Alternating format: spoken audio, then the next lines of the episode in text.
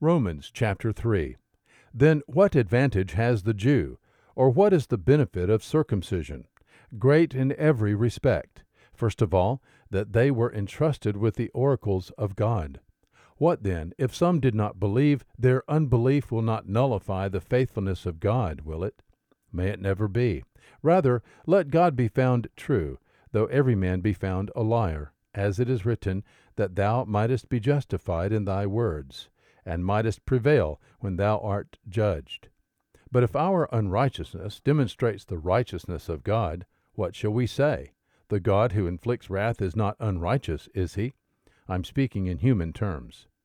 May it never be, for otherwise how will God judge the world? But if, through my lie, the truth of God abounded to his glory, why am I also still being judged as a sinner? And why not say, as we are slanderously reported, and as some affirm that we say, Let us do evil, that good may come? Their condemnation is just. What, then? Are we better than they? Not at all. For we have already charged that both Jews and Greeks are all under sin. As it is written, There is none righteous, not even one. There is none who understands. There is none who seeks for God. All have turned aside. Together they have become useless. There is none who does good. There is not even one. Their throat is an open grave. With their tongues they keep deceiving. The poison of asps is under their lips, whose mouth is full of cursing and bitterness. Their feet are swift to shed blood. Destruction and misery are in their paths, and the path of peace they have not known. There is no fear of God before their eyes.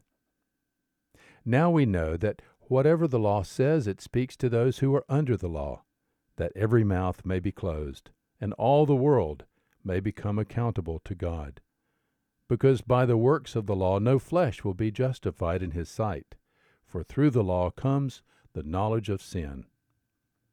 But now, apart from the law, the righteousness of God has been manifested, being witnessed by the law and the prophets, even the righteousness of God through faith in Jesus Christ for all those who believe.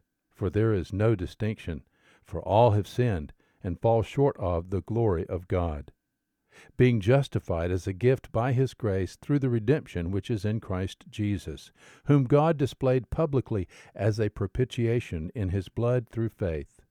This was to demonstrate his righteousness, because in the forbearance of God he passed over the sins previously committed, for the demonstration, I say, of his righteousness at the present time, that he might be just, and the justifier of the one who has faith in Jesus.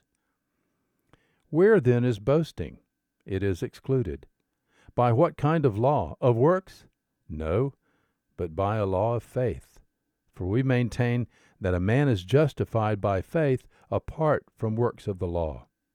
Or is God the God of Jews only? Is he not the God of Gentiles also? Yes, of Gentiles also.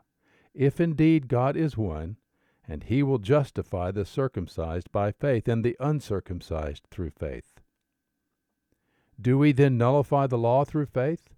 May it never be. On the contrary, we establish the law. Romans chapter 3. There is good news today.